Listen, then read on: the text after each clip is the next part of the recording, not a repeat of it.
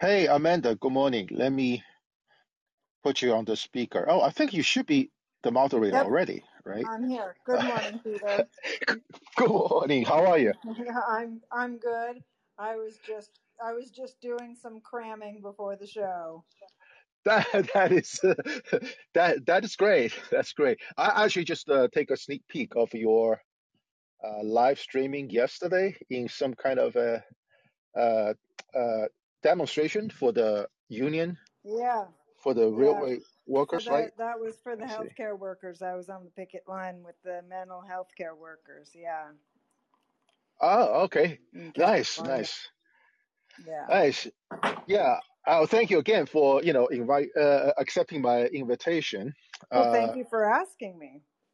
I uh, because uh, it's actually it's uh, it makes a perfect sense because uh, I always wanted a, a woman to join the discussion with the, the Dobbs decision, and uh, actually uh, I got I think a couple of callers, women callers about the Dobbs decision, and then I I think one day you called in and you bring up this uh, concept of uh, uh, crowdsourcing a revolution. And I was like, yeah, that actually could be a good uh, match of the situation and possible solution for it. So that's why I was I need to ask her to be part of today's episode. So thank you again. Sure, I'm grateful. I'm uh, I'm assuming that it's going to be similar format. You're going to give a little thing at the beginning, and then and then we'll go into discussion. Yes. Yes, uh, except that you will be pretty much uh, part of it, uh, but uh, one segment is totally yours because I will be the student. I want you to give us a teaching because uh, what I missed was this. Remember, you and I actually talked about the IR, uh, ERA. yes. Uh, I because uh, I I have told you back then I was like I'm aware of the I, uh, ERA. Uh, I was against it uh, in the past, but since the Dobbs decision. I find out that to be a necessary now as of today.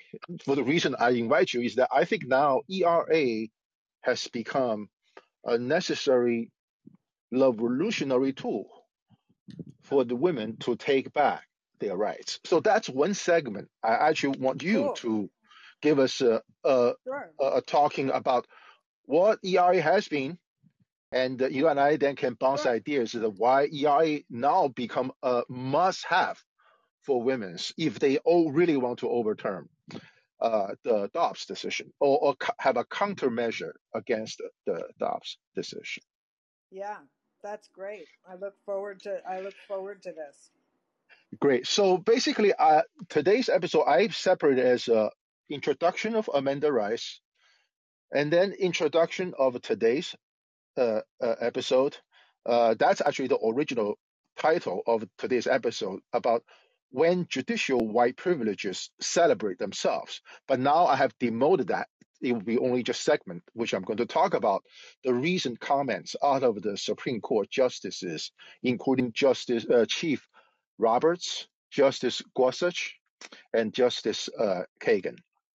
And then the Next segment is about, I call it the people's history of the 14th Amendment. That's not what those uh, lawyers or law professors or these justices told you. It's actually quite different.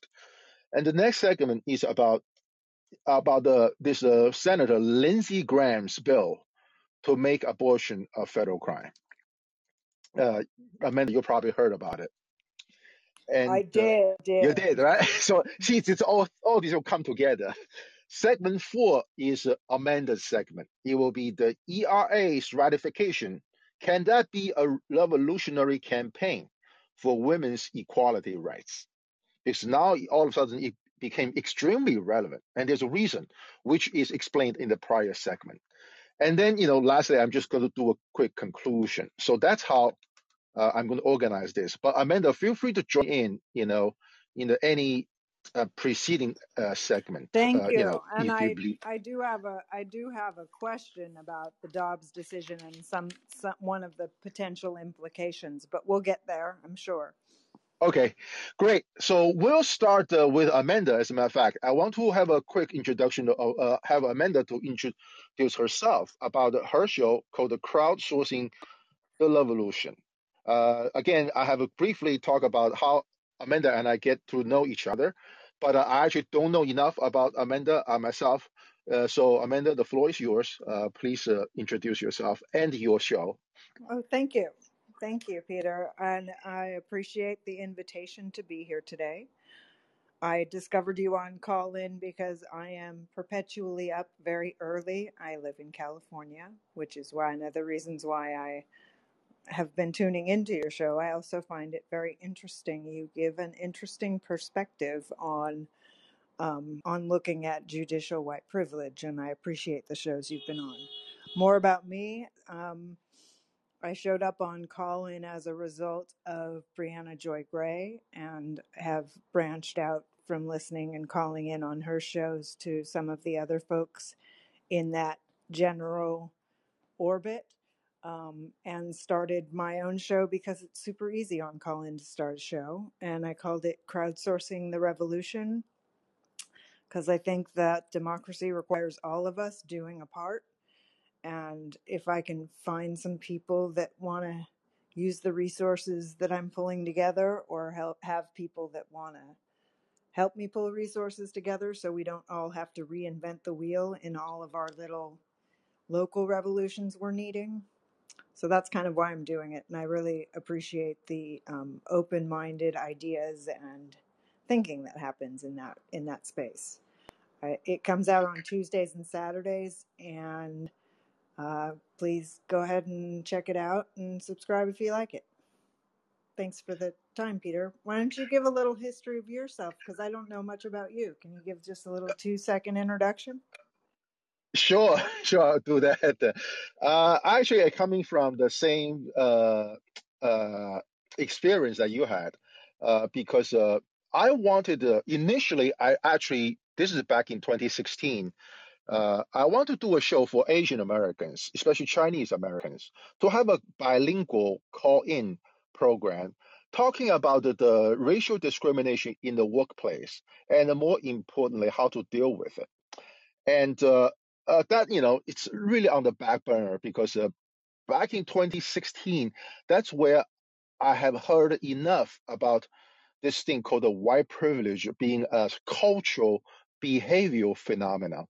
The more I look at it, I said, no, it's a more of a governmental and legal structure. Uh, it's not a, it should not be a light treated, treat lightly. Uh, so I, I started want to do this, right? So, so I got an opportunity and I have the money to work with uh, different attorneys and talking about this idea. So I got quite some, you know, criticism and support. And uh, of course, as Callin became available, I said, boy, this is perfect. I don't want to show my face. I want I don't want to show my true identity because this is a very controversial topic. And uh, you know, for example, my my supervisor has always been a white person, and uh, currently my entire work group, 14 people working in the you know healthcare analytics, they all happen to be Caucasian, believe it or not. But this is a southern a company located in the southern part of the United States, so I can understand to have a all white team except me, who are in the you know crunching numbers because I thought Asians are pretty good in crunching numbers too. So, so long story short is that I found a Callin to be. Uh, uh, again, I hold no prejudice against any people for because of their color, creed, sexual orientation whatsoever. No, I have no interest in doing those.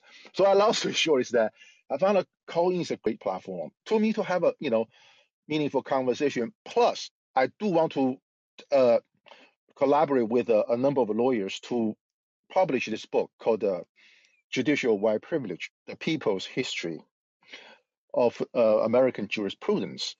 Uh, so, therefore, you know, I, was, I want to keep a track of my ideas, what should be covered. So it can be more than what the book can cover, but at least I might get my train of thoughts documented, uh, maybe uh, uh, criticized, and uh, or, or bounced with other folks like you, Amanda. So that, in a nutshell, is how I come up with this particular show. It's not a race passion show. It's a totally uh, legal list, uh, uh, going by the Constitution, the law, and the treatment of especially racial minorities, uh, in Dobbs' case, the women, by the court. So that, in a nutshell, what the how I came up come about with show. That's really interesting. So can you can you do me one quick favor? Would you teach me how to say hello in Chinese because I don't even know how to do that. Ni hao. So this is a. Mandarin Chinese. Ni hao. Uh, Ni if uh, ni hao, Mandarin yes, Chinese. Okay. Mandarin Chinese. Uh, Got it. uh, Thank you. because there's a You lot can of uh, teach me more as we as we move along. I appreciate it.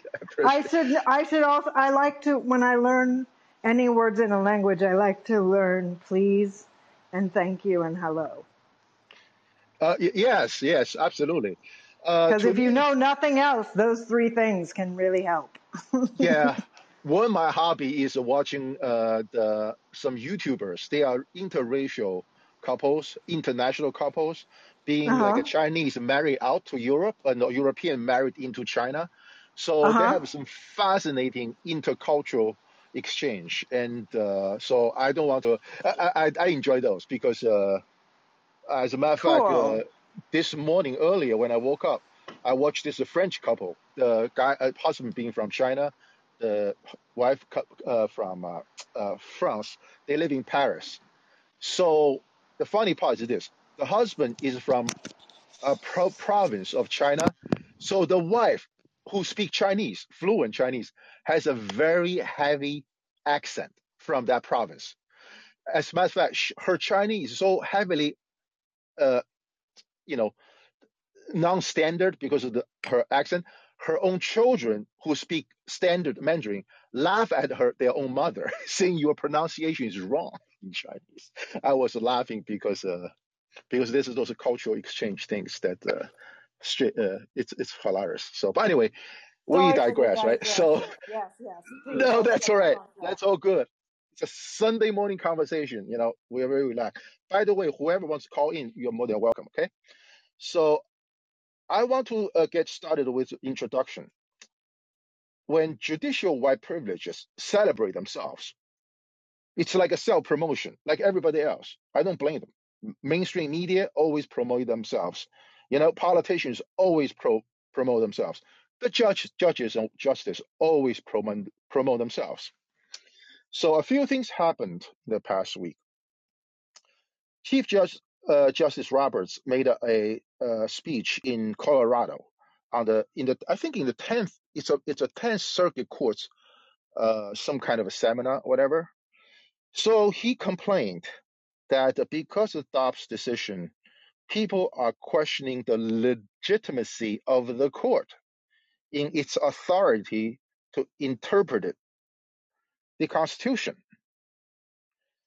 That is extremely misleading because we, the people, never question the fact that the president is the commander in chief. We never question the Supreme Court has the highest authority to interpret the Constitution. We just have a problem when the court does not follow the Constitution. Then this Chief Justice Roberts brag about his uh, extrajudicial privilege, meaning that things he can do outside the court. He brag about he's on the board with the Smithsonian Institution, where he got to touch those uh, historic items in the museum, including the robe of Justice John Jay, I believe, who is the first Chief Justice of the U.S. Supreme Court. So he does not talk about his lousy product of his work, but he talks about his uh, extrajudicial activities. All right. And the sec- and lastly, they congratulate themselves on Brown v. Board of Education decision because the Brown v. Board of Education was decided along the 10th Circuit Court of Appeal. So I guess the host of that seminar gave a Chief Justice some kind of a mural, a replica of a mural celebrating Brown versus Board of Education. On that mural, in the background, is the building of the U.S. Supreme Court. So this, this is what I'm saying. The court always congratulate itself, promote itself. as if they are the ju- sent, they, they are the place where justice was rendered, when in fact it's the opposite. Okay, so I want to get that. So after he came out, after Chief Ju- Roberts came out, uh, I think in the same seminar, Justice Gorsuch talked about the the leaker investigation. Remember that the leaker in- investigation. Once again, Gorsuch, I highly respect him, but he got it wrong. In my prior episode, I already said the leaker of a Dobbs draft, he did he or she did not commit a crime. I have said, first of all, the, the Justice, Chief Justice Roberts never had authority to order invest a criminal investigation of that leaker because first, there's no federal statute or DC statute saying leaking a Supreme Court draft is a crime. You have to have a law saying that's a crime to start an investigation. You don't. Second, the original jurisdiction of a crime starts with the trial court. In this case, it has to be in the district court in DC or the local court in District of Columbia, saying there's a crime being violated, here's the perpetrator. So the search warrant investigation can only be ordered by a trial court. And I forgot what's the last one. The three things, all these are the simple, basic principle of American legal system. But believe it or not, the highest court, these two justices, Gorsuch and Roberts, do, do not know that. They actually believe they can have a U.S. Marshal to ask for everybody's cell phone, put them under some kind of a deposition by a federal marshal. They do not have the authority to do that because only the trial court has the authority. So, so they do not even know that. With that said, Justice Kagan came out and she did a, rebuttal of Chief Justice Roberts' claim that somehow the public is questioning the legitimacy of the U.S. Supreme Court. Justice Kagan jumped right to it, and which I'm going to read through it, uh, uh, quote her. She said, quote, when courts became extensions of the political process, comma, when people see them as extensions of the political process, comma, when people see them as trying just to impose personal preference on the society, irrespective of the law, that's when there is a problem. And that's when there ought to be a problem. End quote. So what Justice Kagan said is exactly what this show all about.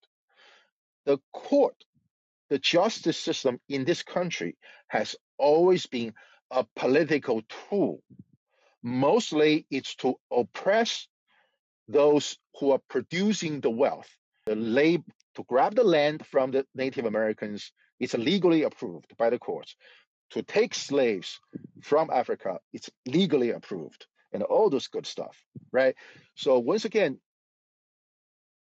these judicial white privileges they are they are they are masterful in promoting themselves even when they did a very very lousy decision even when they violate the constitution themselves.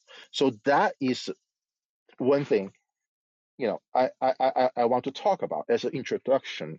Uh and it was the name of this uh, it was the title of today's episode and then find out i got far more important things to talk about which amanda will will talk about. So what i want to say is this. Since the dobbs decision the justices from the us supreme court has been attacking each other outside the courtroom does that make you feel good i hope not right And, and I, I hope you now find out yes, it is entirely okay for you, for me, for we the people to question the legitimacy of the court's reasoning, how they get to these lousy conclusions, such as the Dobbs decision.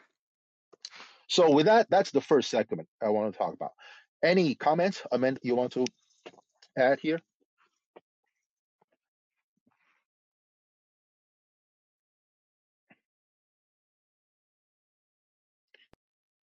Okay. Nope. Not, Thank you for okay. that. Thank you for that s- summary. Sorry, I had it took me a second to get to my mute button.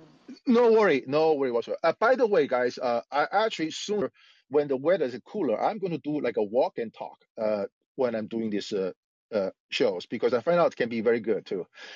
So I'm going to go to the next segment, segment one, the people's history of the 14th Amendment. The real history of the 14th Amendment is hidden from you by these uh, judicial propagandists. That include the bar associations because they are the trade association for lawyers. They have, you know, they basically bar association is similar to unions in Amazon, in Walmart, or teachers union. Okay, they're just a trade group. They promote their self-interest, right?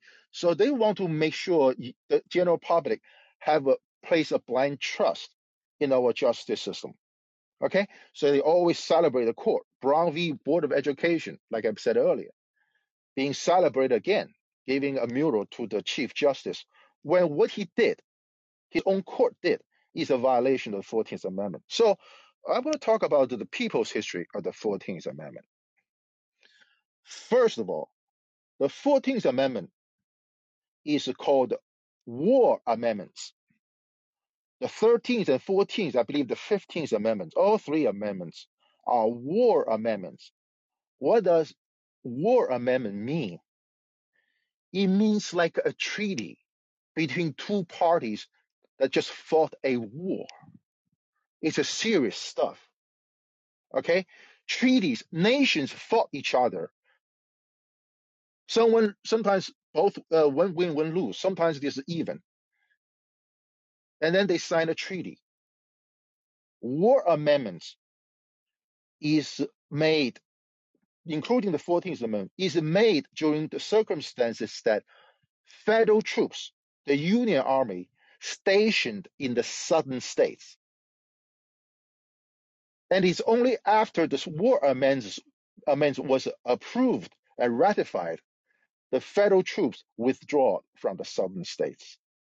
Just remember that first. War amendments, similar to about over 400 treaties the U.S. government signed with the Native Americans. my, my I'm not an expert on that, but my understanding is that U.S. government have never honored even one of the over 400 treaties signed with the Native Americans. So now let's come back to these war amendments. What happened to the 14th Amendment? It was overturned by the U.S. Supreme Court in Plessy versus Ferguson. Is that right? So Plessy versus Ferguson established separate but equal doctrine. So it's by the U.S. Supreme Court's decision that these war amendments is entirely overturned. First, why this no why I have uh, why I do not treat Brown v. Board of Education much of an achievement by the courts, which by the way, Brown v. Board of Education probably is being praised as the highest achievement of the courts. Why I don't believe that's the case? Because the Brown v. Board of Education is overturning Plessy versus Ferguson. So it actually took about 75 years for the U.S. Supreme Court to correct its own mistakes. Think of that way. So in other words, if today women don't do anything, just let history take its course, it's going to take 75 years for Dobbs' decision to be overturned. Think of that. Well, it took 50 years for the Roe versus Wade to be overturned. Exactly. Exactly. Exactly. Now, I have said it in my past episode. Roe v. Wade is decided by five justices who are appointed by Republicans. So these five justices in Roe v. Wade, you cannot say they are not conservative enough. You cannot say they don't belong to the Federalist Society, right? You cannot say these people are not uh, uh, uh, uh, uh, uh, Christians. by any imagination. All right, and uh, so so so going back to this uh, people's history of 14th In other words, the 14th Amendment, the court must recognize, but it, it refused to, and it's trying to prop, uh, hide that fact that it's the U.S. Supreme Court who overturned the 14th Amendment, which is a war amendment, meaning it's a treaty. If you lose in a battle, you sign to agree with the term of that treaty. And the U.S. government, the U.S. the Supreme Court overturned it for the benefit of the white majoritarian democracy. Right? Am I right so far? So so that's that. Now, how it relates to women now. Okay? Here here comes the you know so Brown v. Board of Education is also a 14th Amendment case. We probably all agree. It's overturning the Plessy versus Ferguson, right? So you will think now we established, but here's another question. The war amendments for the 14th Amendment is, is specifically made to protect black people. Okay? It's not enacted to pro- protect Chinese.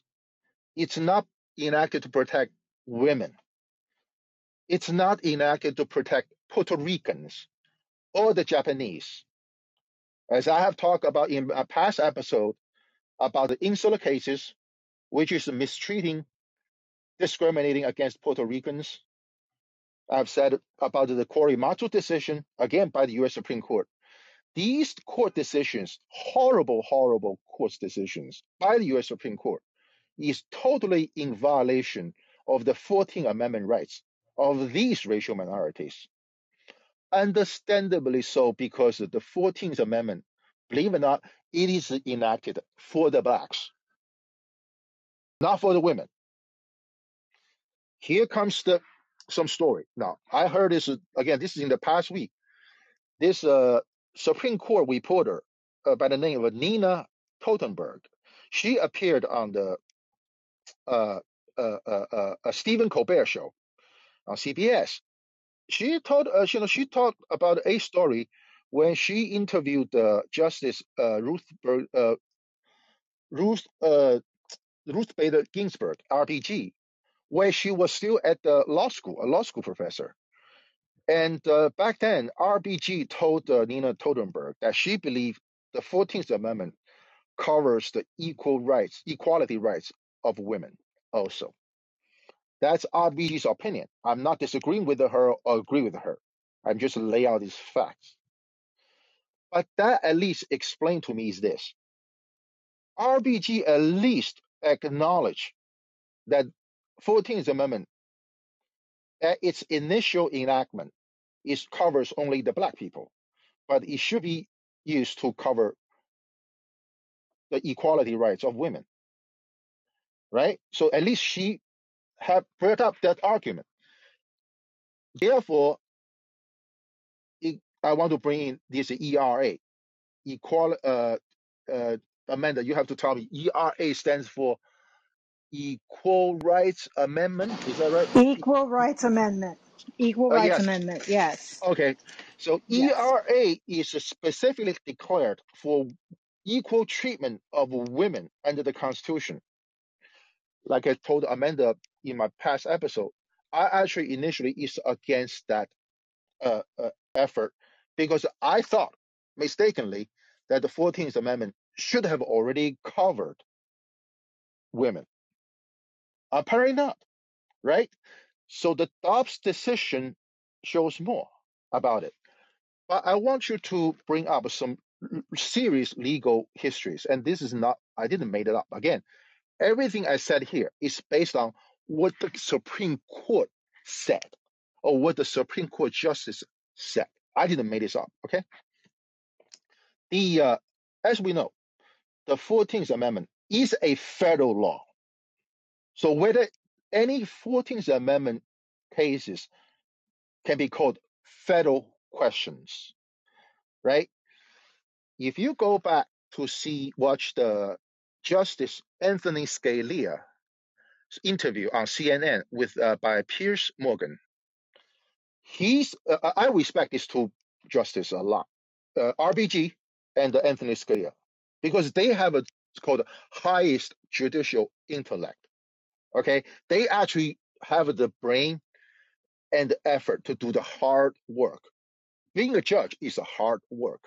Okay, so Scalia basically saying abortion issue belongs to the state. It's not a federal question. I disagree with him. I disagree with Scalia. I believe it's a federal question in my uh, past episode, uh, uh, as I as I mentioned, uh, and because the HIPAA is also a federal law, and uh, so going back to this, it seems to me both RBG and Scalia would have agreed if they still alive today. Boy, I wish both of them were alive today. They actually can make a tough decision more reasonable. Okay, they actually will have a really, really meaningful legal debate, constitutional debate. What's going on here? Okay, and we can tell RBG will insist that Dobbs' decision is a federal question, must be decided by a federal court Okay, Justice Scalia will debate, oh, this is not a federal question, it should be sent back to the state. Guess what? The the uh, the, the, the the the the Alito majority in Dobbs' decision did exactly what uh, Scalia has predicted. They basically saying, women, we're not taking away your rights. We're just saying this question is a state question, it's not a federal question. We're going to allow the people of each state to decide that. That's all they said. Okay? So, and here you can see the disagreement between RBG and Scalia will be front and center. Is this a federal question or not? Right? So here comes the most interesting thing. Oh, by the way, this guy, Greg, he is just trying to use my Chinese background to ask me to talk about Tibet and Hong Kong. Guess what, Greg? Uh, I I'd be more than happy to have a separate show about the the, uh, the geopolitical uh, issues. Okay, uh, trust me, I got a lot to say about Tibet and Hong Kong, and uh, than than you can ever imagine. But uh, like I said, you don't have to just send a little comment like that. You know, come up on the show, and we can have a meaningful debate about the judicial white privilege. Uh, I, I, hope does not make you depressed or, or, or feel bad about yourself. I'm not here against any white person. I'm just talking about the government, how democracy should work. So here comes the rescue of this issue. Lindsey Graham, Senator Lindsey Graham has recently introduced a federal bill to ban abortion. Okay, so that makes me laugh because he always come across as a very, again, I have nothing against the people from the South, but he always come up with a very, very low IQ person. I just, uh, including the way he he dealt with Donald Trump. You know, the Donald Trump bashed him like literally treat him like a, you know, a sudden low IQ redneck. Okay, that's I think how Donald Trump has treated Lindsey Graham. But this Lindsey Graham, his reaction he's doing is just totally baffles me. But long short, other people's stupidity is our opportunity, right? So Lindsey Graham has come up with a federal abortion ban. That proves RBG's point that abortion is a federal issue, a federal question, not a state question. The very fact Lindsey Graham introduced this is to show that Dobbs' decision is wrong on its face, meaning the U.S. Supreme Court should never throw this issue back to the state. Okay, I'm talking this legally. Okay, basically, this is a federal question because that's according to Lindsey Graham. If you look at Lindsey Graham's uh, federal abortion ban bill, which is uh, published the, on New York Times, I'm going to show you the uh, what is called the uh, uh, I'm sorry, the picture behind Lindsey Graham. He showed a picture of some developed worlds, he called it, all European countries, how they treat abortion. Okay? And it, it's hilarious. Uh, oh, by the way, I should stop here. Uh, my, my apology. I should uh, I should end this segment by saying this. This this segment, what I'm trying to talk about is this. First, the people's history of the 14th Amendment is the fact that U.S. Supreme Court is the place where the 14th Amendment were overruled by nine justices or five or seven, whatever. Okay, the Dobbs decision is a repeat of that practice of overruling the 14th Amendment. The second point I want to make in this segment is that Lindsey Graham's bill has proven that abortion is a federal question, not a state question. Therefore, the Dobbs decision sending the, the, the issue back to the state, it was wrong on its face, legally, not politically, legally. So I to I actually, sure, yeah, go can ahead, I go ahead. can I hmm push can I push back because maybe it's because I'm not a legal mind and I'm just a layperson here. But it seems to me if there's no federal law, then the court would be correct in saying this isn't a thing for the feds. But Lindsey Graham's bill being introduced, if that bill got passed, that would be a federal case, it seems like. Am I Correct. misinterpreting?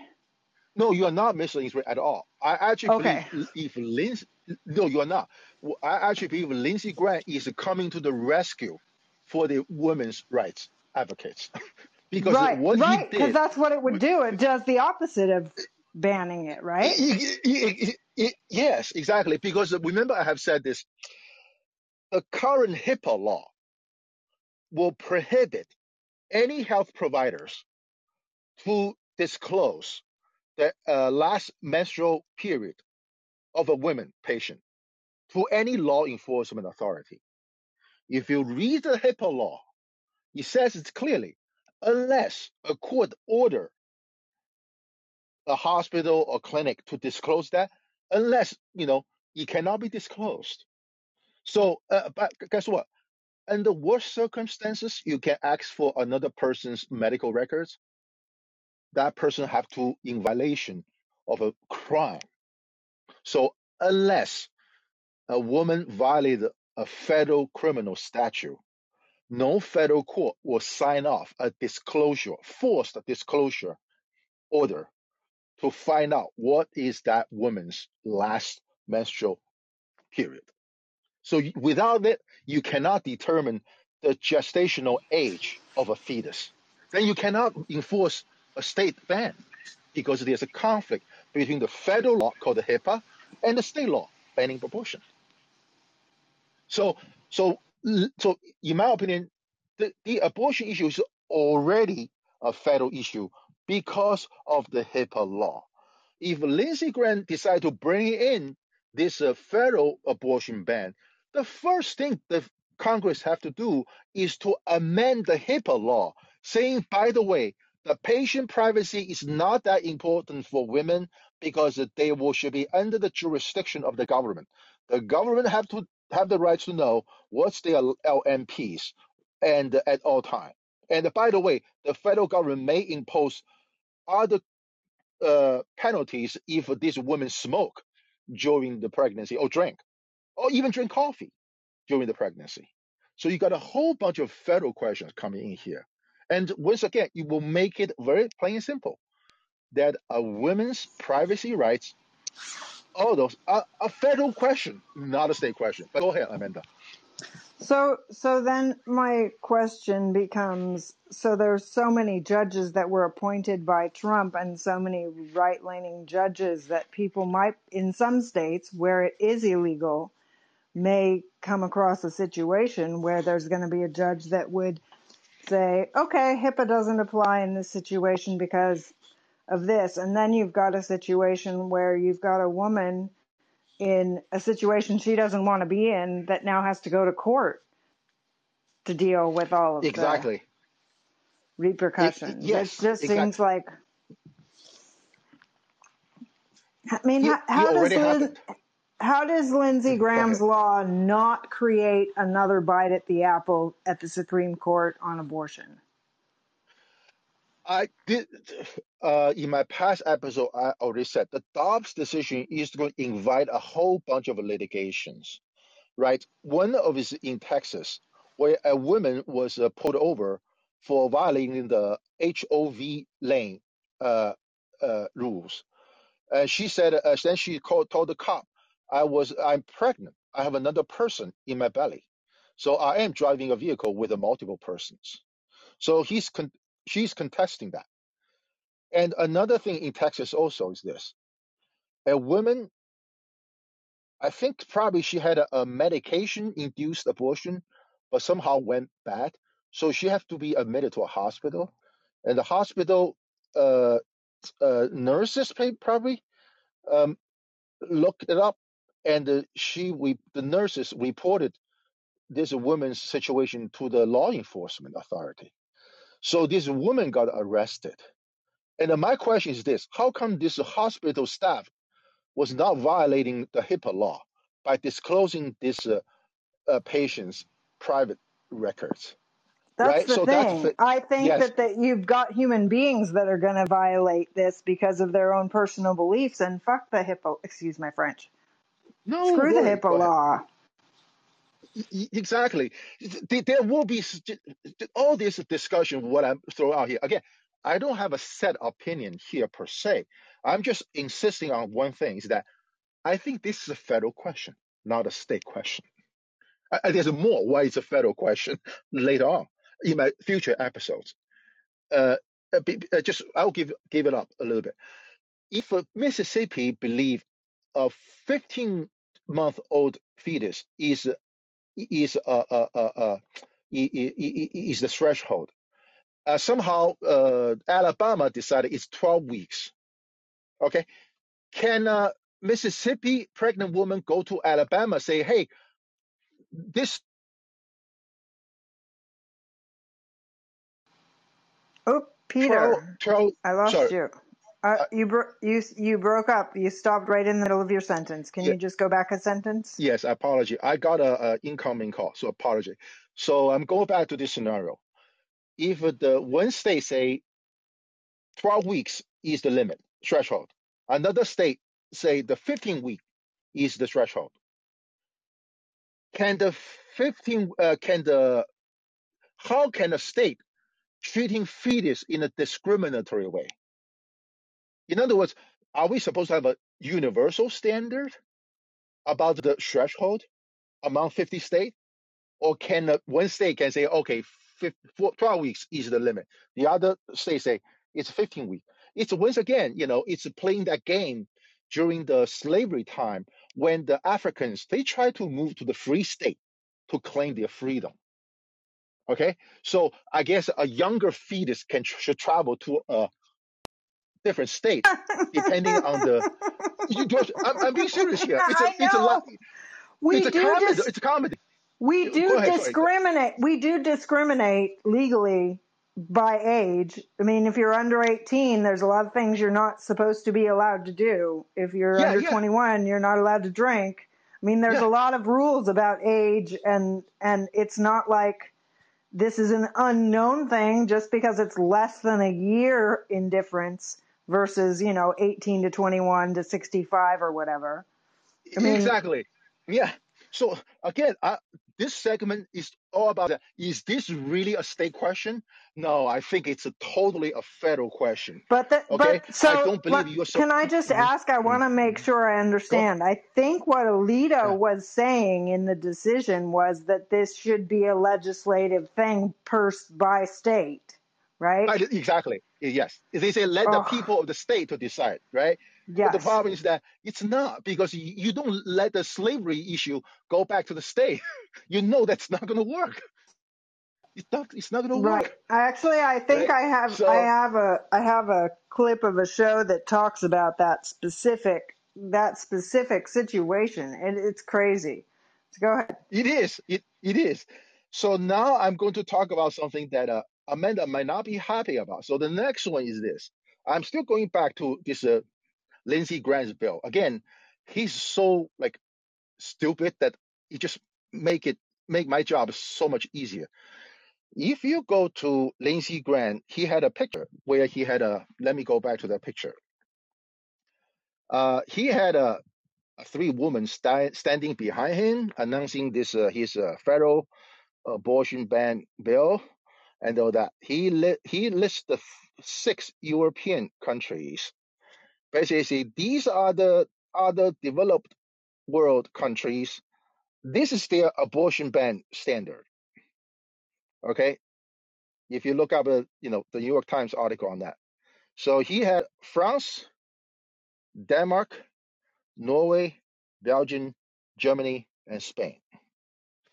Okay, so I want to go back to the title of this segment. I want to talk about is that are American women special? I think we American women are special because all Americans are special. Okay, what Senator Graham's bill first show one thing is that abortion is a federal issue. It's a federal question, not a state question. Dobbs' decision is totally wrong. Need to be re- reheard. Okay. Second, all the national flags that Graham is flying on his poster. I don't think the citizens in those so-called developed countries have the rights to own firearms. Americans it's under the Constitution are entitled to own firearms for a reason.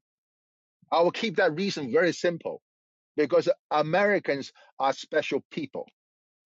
Get it? Okay. I know every time there's a mass shooting, different countries will come out and say, how dare Americans allow this happen? But yes, I mean, you like it or not, it's a fact. It's written in the Constitution. So American women can own firearms. That's a right of them given by written the in the framers. Written in the Constitution and then interpreted by the Supreme Court over the years to get rid of that whole well-regulated malicious part. Yes, the, the ownership, gun ownership by itself, it's a controversial issue. I accept that. It is a controversial issue. But what I want to illustrate still is this, is that Americans are very, very special people because I'm going to de- uh, talk a whole lot more about it in the last episode of the about the Dobbs decision because it's going to take so much effort out of me to elaborate why actually the right to abortion is already implied in the Constitution. Again, if this court, the U.S. Supreme Court, is so stupid, they don't even they cannot even decide that whether this is a federal question or state question or not they will never be able to explain to you why women actually from the get-go has implied rights towards abortion. Okay, so coming back to this is that Lindsey Graham at least show all six countries, European countries, developed or not, does not have a constitution say women can own guns. That actually be considered a crime for them to do that. And the reverse is that in this country, we allowed women to own guns, which would have been considered a crime in these six developed countries. But at the same time, Americans' women is not going to be allowed to have other freedoms and liberty. Is that somehow self-contradictory? So let that sink in. Okay. So I always want to emphasize Americans are the most special creatures because of our Constitution. When we have a Supreme Court so effed up, that is a crisis towards our democracy. So, so that so that is my segment. Because guess what? I have just talked about these are all federally protected constitutional rights, right? So this is what I bring to this Dobbs decision in this uh, in the next segment. I want to talk Amanda to talk about this. What the ERA? Why does the ERA get started? When? And for what reason? Because I want Amanda, if you could, just think about what I just said is that women can own guns, but they cannot have abortion.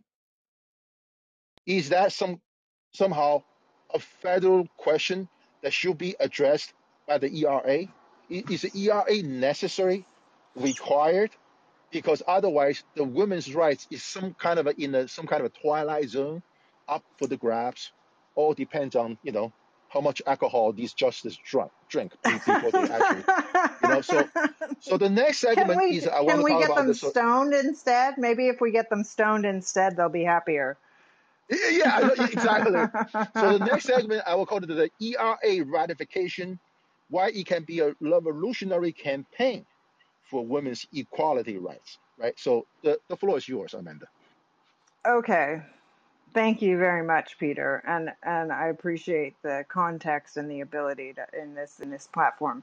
So so the Equal Rights Amendment, and let me go back. An amendment requires passage through Congress and then ratification by three quarters of the states, which is 38 states.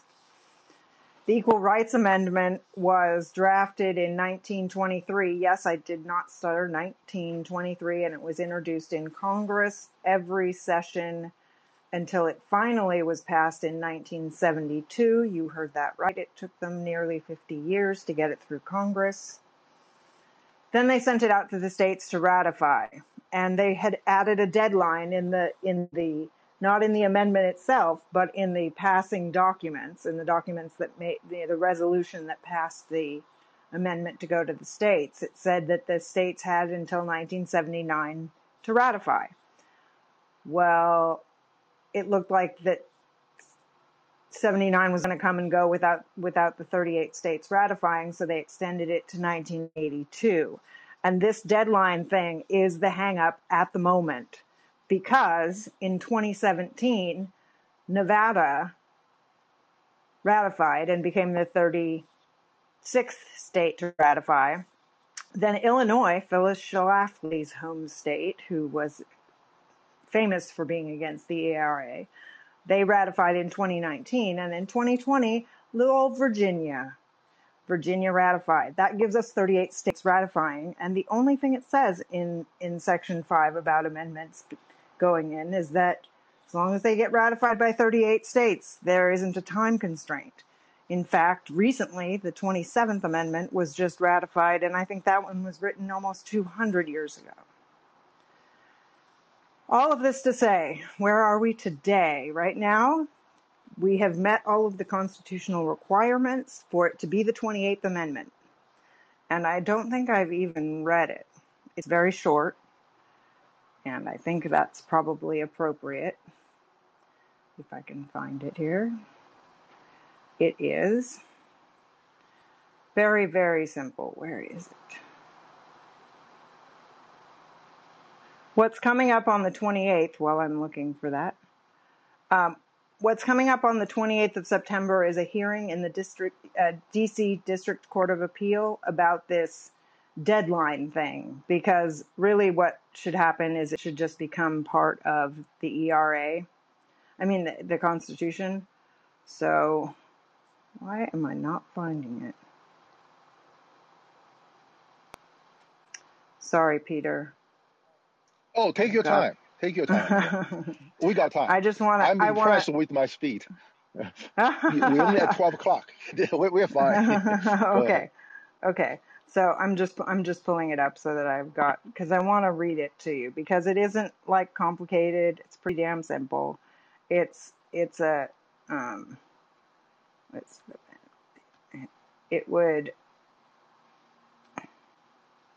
There's a bunch of other details that go, that were going on since since 2020 when Virginia ratified that were all basically just ridiculous screw ups and trying to block it, including a letter from Attorney General uh, Attorney General Bill Barr at the end of the Trump administration, saying that it shouldn't be um, published as part of the Constitution. And Merrick Garland has not yet done anything to overturn that decision.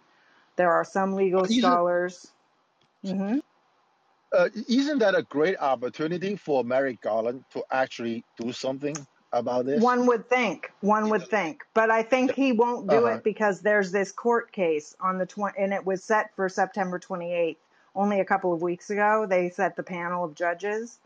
Uh-huh. So I agree. The other thing is there's some legal scholars and ERA supporters who say that Biden could just tell the National Archivist to add it. That if Biden Uh-huh. were to write a letter, that would be Mhm. that would be that. And Uh-huh. and the argument against that is that the president is not supposed to have anything to do with constitutional amendments being added. hmm Okay. And I don't know if that's in the Constitution or if that's a legal scholar, you know, assessment of the situation. So here's what the hmm. amendment says. There's three sections.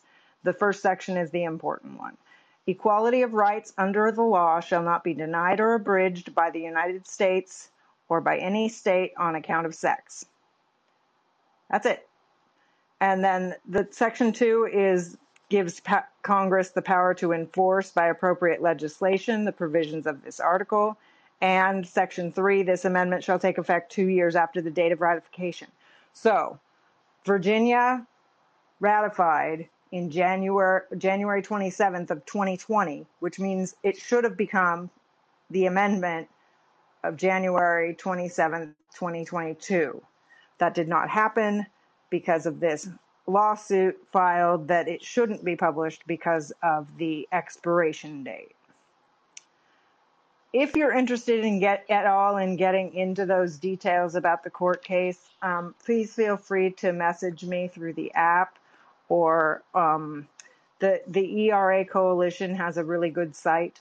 Um, it would be great if we could get this done for 2020. Then it will have only been 100 years since it was first introduced into Congress that we got this one added to the Constitution. Well, Is there I, anything, and as it relates to Dobbs, it, it, it gives another potential opening for bringing cases about restricting abortion because it, it, it, it has this angle where before there was no uh, nothing specific in the Constitution that, that speaks to non discrimination related to sex. So there are smarter legal scholars than me that know how that hook might help get another hearing, but there's nobody to appeal to after the Supreme Court makes their decision. yes, that's actually another interesting case uh, if this thing uh, go up to the U.S. Supreme Court, right? Because uh, as I mentioned earlier, the 14th Amendment, by its own origin, only covers the black people. Period. It does not cover anyone else. And uh, when RBG uh, told uh, Nina Totenberg, when RBG was still a law professor, that she believed it, the 14th Amendment covers the equality rights of women, that can be called a judicial interpretation of the 14th Amendment, right?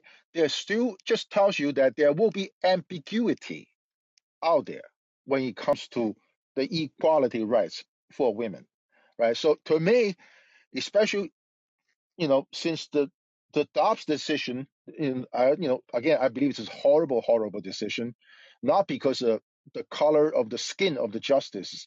It- It's not about the uh, as Justice Roberts said, it's about uh, uh, some kind of a illegitimacy of the Supreme Court.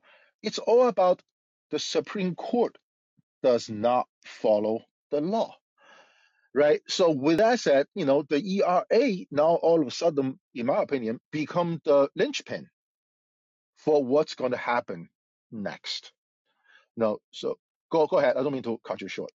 I mean, Oh no, I think I think and and I'm not a lawyer and I listened to a podcast um, yesterday called Citizens Guide to the Supreme Court who are lawyers who hate being lawyers who do a podcast about the Supreme Court for normal people like me.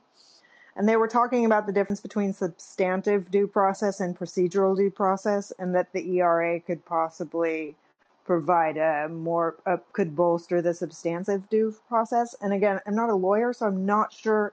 I kind of understood it as they were explaining it, but I wouldn't be able to explain to somebody else. The more interesting thing that I thought they talked about was this thing that because it's pushed back to the states and this is the same thing that I thought at the time when it, when the decision came out because people were saying well that means that the states will make their own laws so that means we, we're back to states' rights, and you could go from one state to the next and have no idea what the actual laws are because they're so inconsistent across states. And what does that make our country? What does that lead to in the long run? Is is a is something more like a confederation of, uh, like more like the EU, but but with worse governing bodies and structures? I mean, I don't know what that looks like. Do you have you thought about that at, at all? I'm just curious. Yes, I did. I oh again because this Greg uh, guy always want get want me to talk about the something Just outside the just boundary ignore of the just United ignore States. him. Just ignore him. Yeah, I Just understand. But ignore I want to go back to the. I understand. I want to go back to e, uh, ERA. Is this? Uh, it will be interesting if it, this thing started 100 years ago because it just shows what I talked about in the uh, just two episodes ago. I called it the strategic ambiguity of the legal status of the racial minorities in the United States. There is always a strategic uh, ambiguity, legal ambiguity in front of the court. From the Dred Scott, basically the court says Dred Scott is uh, uh, is not a citizen of the United States. Therefore, he has no standing to sue for his freedom in front of the court. That's the standing, right? And uh, and uh, in the insular cases, basically the Supreme Court says, well, these people in Puerto Rico, they are citizens of the United States, but they are and there's ambiguity about exactly whether they have the full citizenship of the United States. Therefore, it's okay for the U.S. government to treat them in a discriminatory way, right? So this women's legal status, there's still law saying that whether women is a, a full and equal citizenship of the United States. Because after all, the Declaration of Independence and the original Constitution, they are ba- made by white men for white men. It's true, right? So there's oh, you know, this ERA just shows that there is clearly an ambiguity as, as far as, far as a, a whole bunch of legal scholars, political leaders, and women's group are concerned. There is a ambiguity about the full and equal citizenship of women in this country. So, if this is not a state, uh, not a federal question, as the Dobbs decision has said, then that it needs to go back to state. Then yes, the U.S. Supreme Court is suggesting the U.S. United States is like the European Union, which I completely disagree because I think European Union, I never believe it's going to last long because the two world wars was fought in Europe. And the third one, I consider Ukrainian war is the third one, is happening now in Europe. They are never going to get along with each other because they don't have a, a federal law require them to get along with each other. Unlike America, America, there are federal law literally say, you know, the state state with state have to play nice. If not, then a court, a federal court, will decide that. So, so, so I hope that's you know to the extent that I can comment about the European Union. But going back is that this ERA effort lasting 100 years just shows that there remains an ambiguity of women's full and equal citizenship under the Constitution. And the Dobbs decision just, you know, proves this ambiguity one more time. Can I can I make? I just want to make a, a an observation that that you know it, if if Republicans want to control women's bodies so much, why don't they give us health care? Then they can deny whatever procedures they want to deny. Yeah, that that will make it another federal question, right? it will just make another federal question. Because to me, if you make healthcare a pretty much a a universal benefit that most people nowadays believe, you know, if not entitled but at least everyone should have, the government should provide, either by state or by the federal government. So, like I always said, if a HIPAA is the law, what state law can override HIPAA demanding the last menstrual period of a women patient? There's no law require the hospital to give that. It's almost like uh, we're going to ask the uh, uh, uh, priests and pastors from the church to provide all the incriminating evidence to establish probable cause to prosecute the crime that the, the parishioners has confessed. That just doesn't make sense, right? So, so you know, Hey, that's how I Peter, look at do it. you, Yeah, go can ahead. you Mm. can you I I keep hearing people say that that Roe v. Wade wasn't really about privacy. Is that a way that it used to be kind of explained about what it was? I don't I don't understand cuz HIPAA obviously is something to do with privacy. So I'm I'm just can you I don't know I don't even I'm. know if I'm. that's a Yes, question I'm. that makes sense. No, I appreciate your question. I'll tell you. You asked this question that will bring up some points I intentionally left out, but now I can talk about it. Uh, if you look at the YouTube you Google Dershowitz, Alan Dershowitz, uh, about Roe v. Wade, he has said a long time ago, Roe v. Wade was decided incorrectly, not because of its conclusion, but its appro- the, the approach. And I agree 100% with uh, uh, him here. Roe v. Wade is decided by a Supreme Court. N- none of the justices are women. They are all men. Like I said before, you can never trust an old white bench to decide the slavery issue. Period. I'm never going to, as a Chinese, I'm never going to trust a court made of a non-Chinese to decide a Chinese case. Okay, on the 14th Amendment. So the the Roe v. Wade court, in my opinion, they conclu- their conclusion is correct, and I do believe it's a privacy issue, which I'm going to talk about in the last episode for Dobbs' decision. It's again all about women's rights, their privacy rights. Again, if women can carry guns in this country, they probably can say whatever they want to do with their own body because they actually can carry guns to shoot people. Okay, so going back to the things that Roe v. Wade put the entire country on a slippery slope called the vitality test. Because again, these are the guys, okay? They're just talking guys talking to each other. The vitality test itself is, in my opinion, is off the table. the The viability, the, the vi- the viability. viability, yeah, the viability, because ev ev because uh, y- now you are talking about you're doing doctors talk, biological talk now. But you have to first talk about this. Do you actually have the rights to talk about the private issue at all? Which I'm going to elaborate on because that's why I said the last episode for Dobbs' decision is the most difficult one to me, is to explain why within the Constitution we already have said each person, unfortunately, of course, that person usually is a man at the time of the Constitution was made and Declaration of Independence was declared. A person, they are all men. They have a v- highest authority to their own affairs. The government are prohibited not to intervene. So if a government, including a court, not just the police, not just the lawmakers, are off limit to a private matter, then none of those viability tests should be conducted.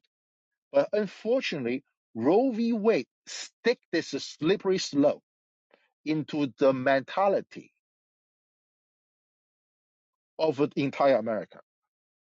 So every time you get on this slippery slope, you have only one direction to go, where there should have been a stop right there saying Are we talking about some private matters that are entirely to another person, while I, as a person, has no rights to infringe upon, let alone a government? That is, you know, the, the core of a rights in America. Unless you declare women are not intended to be full and equal citizenship in this country under the Constitution, then you can buy your viability test. You can do all kinds of things, right? So, by the way, you know, this again, it runs as a joke. I've always said I'm very apolitical. I don't give a shit about politicians. I always felt this way. Look at the three women standing behind Lindsey Graham when he introduced the federal abortion ban. We should give a form, a legally binding form, to all these women who support abortion ban, declaring that their private information, medical information, are open to the public for examination. Because for some reason they believe their rights can be surrendered in their own conscience with a clear mind to the government so that the government can look into their last menstrual period information. And we, the other people, decide say no, the government will never be given that right to my private information, period. Okay? Because that's a free choice for anyone who want to ban abortion. Go ban abortion yourself. Apply that law towards yourself. Don't apply to others. The same thing with the taxation.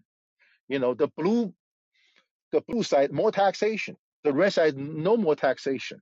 Well, just have a two forms for IRS from IRS.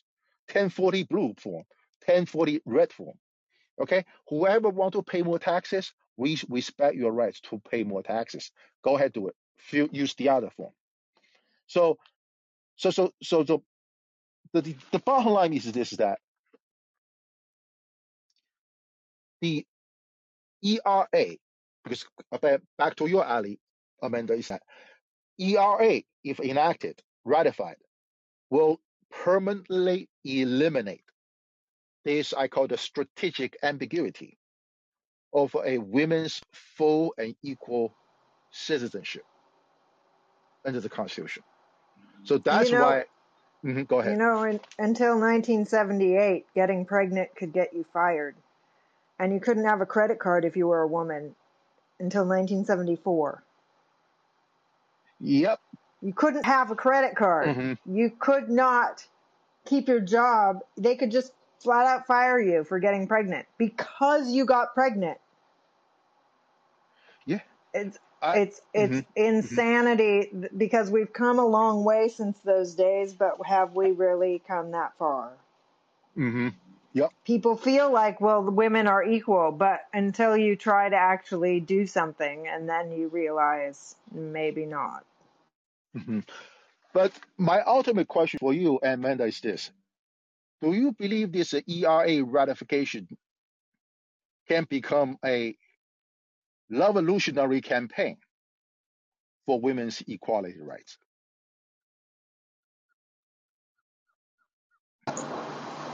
Thank you. I hit the wrong. I hit the. I hit the leave speakers instead of the mute. Um. That's So okay. anyway. Um. so could you need to ask your question again because my headphones were going bonkers and I couldn't hear No you. problem. Because uh, I, my ultimate question for you is this, Amanda, is that does the ERA ratification can be used as a revolutionary campaign? Because you do Yes. crowdsourcing revolution for Yes. to finally end this uh, ambiguity for women's equality rights.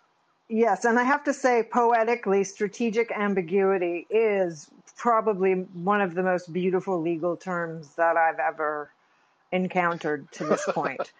Because it is a beautiful phrase, you know. It's just it's so bouncy and poetic and in and in and in conflict with what it actually means, the way that it sounds hmm to Yeah, yeah, me. Sorry, yeah, sorry. yeah. That's the, that's the etymologist in me coming out. My bad. Um, I, No, no, I no. You, think that this is no. Is Uh-huh. Go ahead. So Go ahead. what what the ER so what the ER what passage of the ERA publication to the Constitution. Now some people say that it's already in, enacted, it just hasn't been published because it's gotten all the 38 states. But that's what this hmm that's what this um, oral arguments start in the DC in the U.S. Court of District Court of Appeals for DC with a three panel judge, uh, three judge panel, not a three panel judge. That's a different thing. Um, people interested should should look up the case of F E R R I E R O Ferriero uh, versus Illinois or uh, v, v Illinois would be a good one to look up. So the three judges were named um, kind of recently, and just for the record, since this is going to be recorded, the judges are Robert Wilkins, who was appointed by Obama, uh, Naomi Rao, R A O, who was appointed by Trump, and J. Michelle Childs, who was appointed by Biden. This is Judge Childs' first panel as a DC Circuit judge. Oral argument on September 28th, 2022. So I just wanted to put that in information in there for you. I appreciate it. I appreciate it. I appreciate it. Yeah, I uh, because I think my understanding is that the majority of Americans through the uh, uh, opinion polls, they actually do support the women's rights to choose. Some, yeah, You know, e- e- yeah, go ahead. well, some people, Go, sorry, some go ahead. people think the ERA has already been passed. Some people think that it, it, it it's too late and Uh, it would never be, it would never be done. So there's, uh-huh. it, it, it's just a matter. We are in election cycle. We've got six weeks. Pressure your, pressure your can, candidates in your district to support. Uh-huh. Mm-hmm. Mm-hmm. Great. So, uh, so I'm going to conclude uh, for today's episode. Again, thank you, uh, Amanda, for accepting my invitation. Absolutely. And this is a fantastic. You know, I want to say this is that because uh, Justice Roberts just recently, like again, he, you know he said he, it's gut wrenching to see the U.S. Supreme Court building was barricaded by those uh, fences and all that. You know, and we have seen women protesting in front of the courts. But the fact is this: when the judicial white privileges destroys your constitutional protected rights, it's going to take a revolution to take back your rights, right? Like I said earlier, the 14th Amendment is a war amendment, meaning a nation fought a war, losing 600,000 men. And you come up with this amendment. And the Supreme Court quickly overturned the 14th Amendment. The fact that they brag about Brown v. Board of Education is ludicrous because Brown v. Board of Education is takes 75 years for the courts to correct its own mistake. And in between, the blacks has suffered irreparable losses. Now this overturning the 14th Amendment is applied to women in the name of state rights. States' rights. That's just, you know, just show how bad the Supreme Court is. Truly is. If RBG believe the 14th Amendment covers the women's equality right, then it just means she believes it's a federal question. If a Scalia saying it's not a federal question, then we can debate about it, right? So, you know, as uh, Justice uh, Kagan has said, we do have a serious problem today because the courts, like I has always alleged, is frequently, almost always, being used as a political tool. I have said that it's a political tool for racial oppression to justify those racial oppressions, right? So, you know, yes, we do have a problem in America. You know, when when the court has become unjust, then the street is the venue for justice. The barricade around the U.S. Supreme Court is not to protect the court. In my opinion, it's there to insult the court. It is to show the world that that we have this white majoritarian democracy in America, and so far it has been failing because you know, in my opinion, you know, it is really built on the white privilege, justified and sustained by the courts, by the judicial white privilege. You know, for the women who wants to fight for their rights, the, the, the revolution is the only way. You probably have to crowdsource a ERA ratification in the near future to end this strategic ambiguity on the equality rights for women, you know, in America. So, so that in that with that, you know, that's pretty much all I want to say for today. Uh, again, thank you, Amanda. Uh, this is great. We should do it again in the future. And uh, everybody, thank you for listening, and uh, have a great rest of your Sunday. All right, goodbye now.